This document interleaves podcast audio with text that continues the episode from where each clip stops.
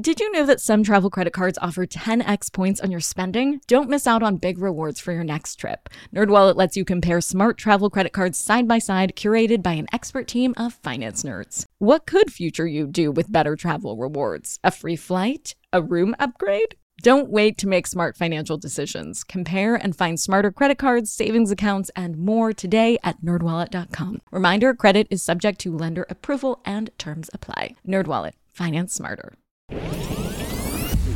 I'm Nicole Lapin, the only financial expert you don't need a dictionary to understand. It's time for some money rehab.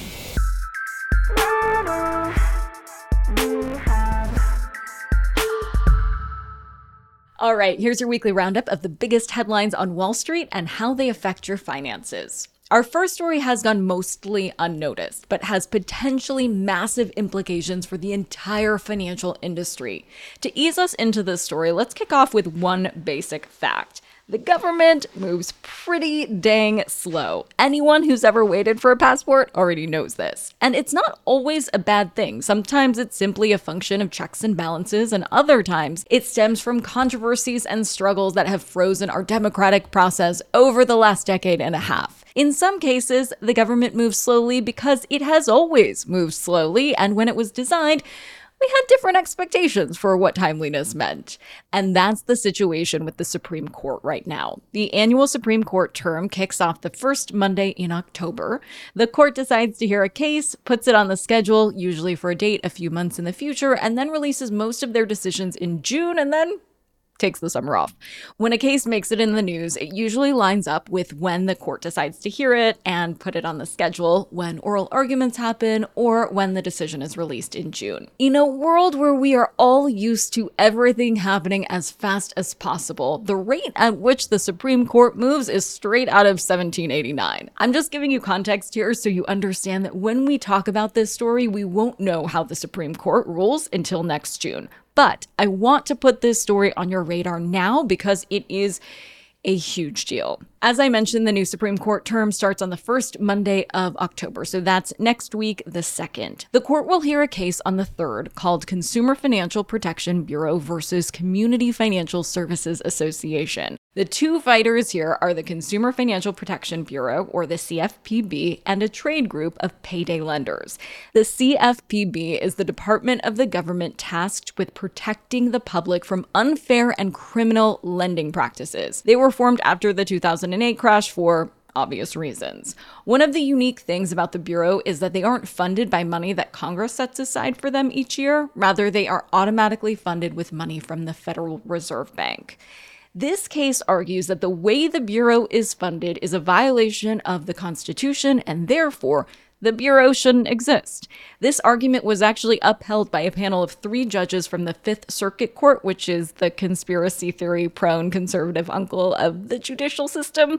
The Supreme Court will decide if the ruling should stand or if the Bureau is indeed constitutional.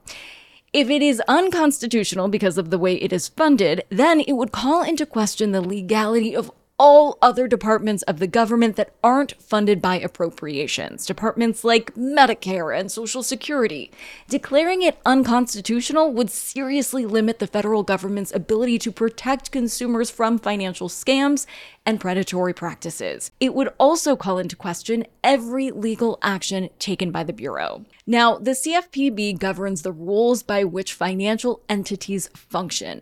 In a brief filed by the banking industry, the industry registered their concern that if the Bureau was abruptly dismantled, they would no longer know what the rules were governing basic banking functions like mortgage lending, which would basically force banks to freeze that activity until the situation was clarified. The brief explains that the mortgage lending industry is the foundation of a bunch of other industries like home building and sales. It makes up 17% of the US economy.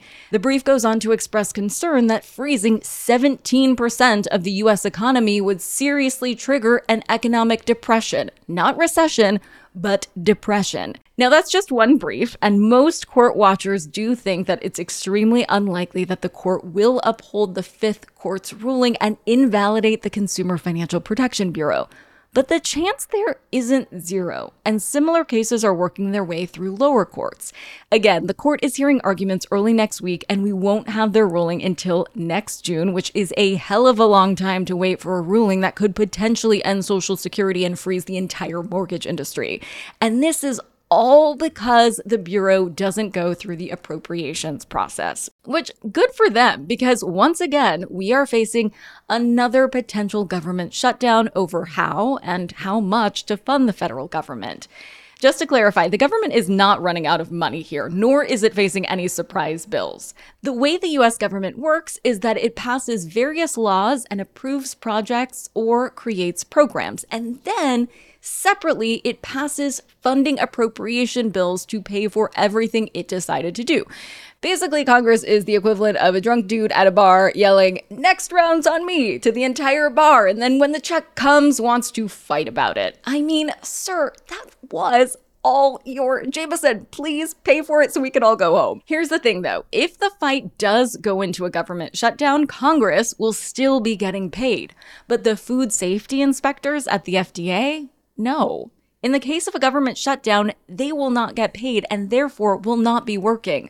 But Congress will still be cashing checks while doing their job so poorly that the TSA will be working without pay. We don't know yet how likely a shutdown is. Hopefully, we'll manage to avoid it. But if we don't, the credit rating firm Moody's is warning that a shutdown would ding our national credit score again, which fair. If some dude comes into your bar and orders a round for the entire bar and is slow to pay, you'd be reluctant to serve him in the future as well, even if he eventually pays.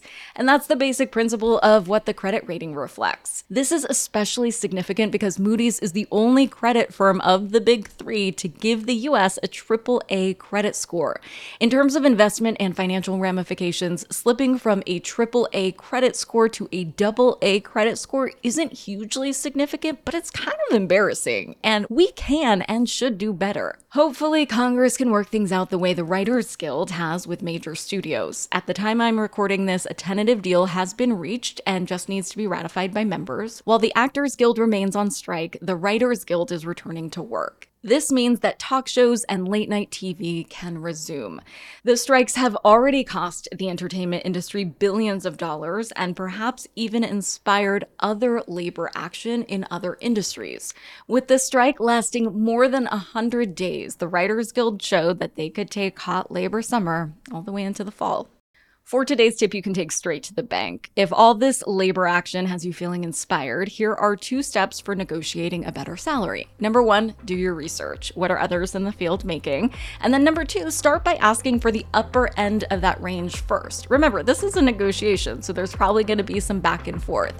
If you ask for the upper end of the range first, if you throw out a really big number, you probably have a better chance of getting that than if you start with the lower end of the range and just accepting the first offer. This is a little bit of unconventional financial and career advice, but you probably won't get to that really big number or anywhere near it if you don't throw it out first. Money Rehab is a production of Money News Network. I'm your host, Nicole Lapin. Money Rehab's executive producer is Morgan Lavoie. Our researcher is Emily Holmes. Do you need some money rehab? And let's be honest, we all do. So email us your money questions, moneyrehab at moneynewsnetwork.com to potentially have your questions answered on the show or even have a one on one intervention with me. And follow us on Instagram at Money News and TikTok at Money News Network for exclusive video content. And lastly, thank you. No, seriously, thank you. Thank you for listening and for investing in yourself, which is the most important investment you can make.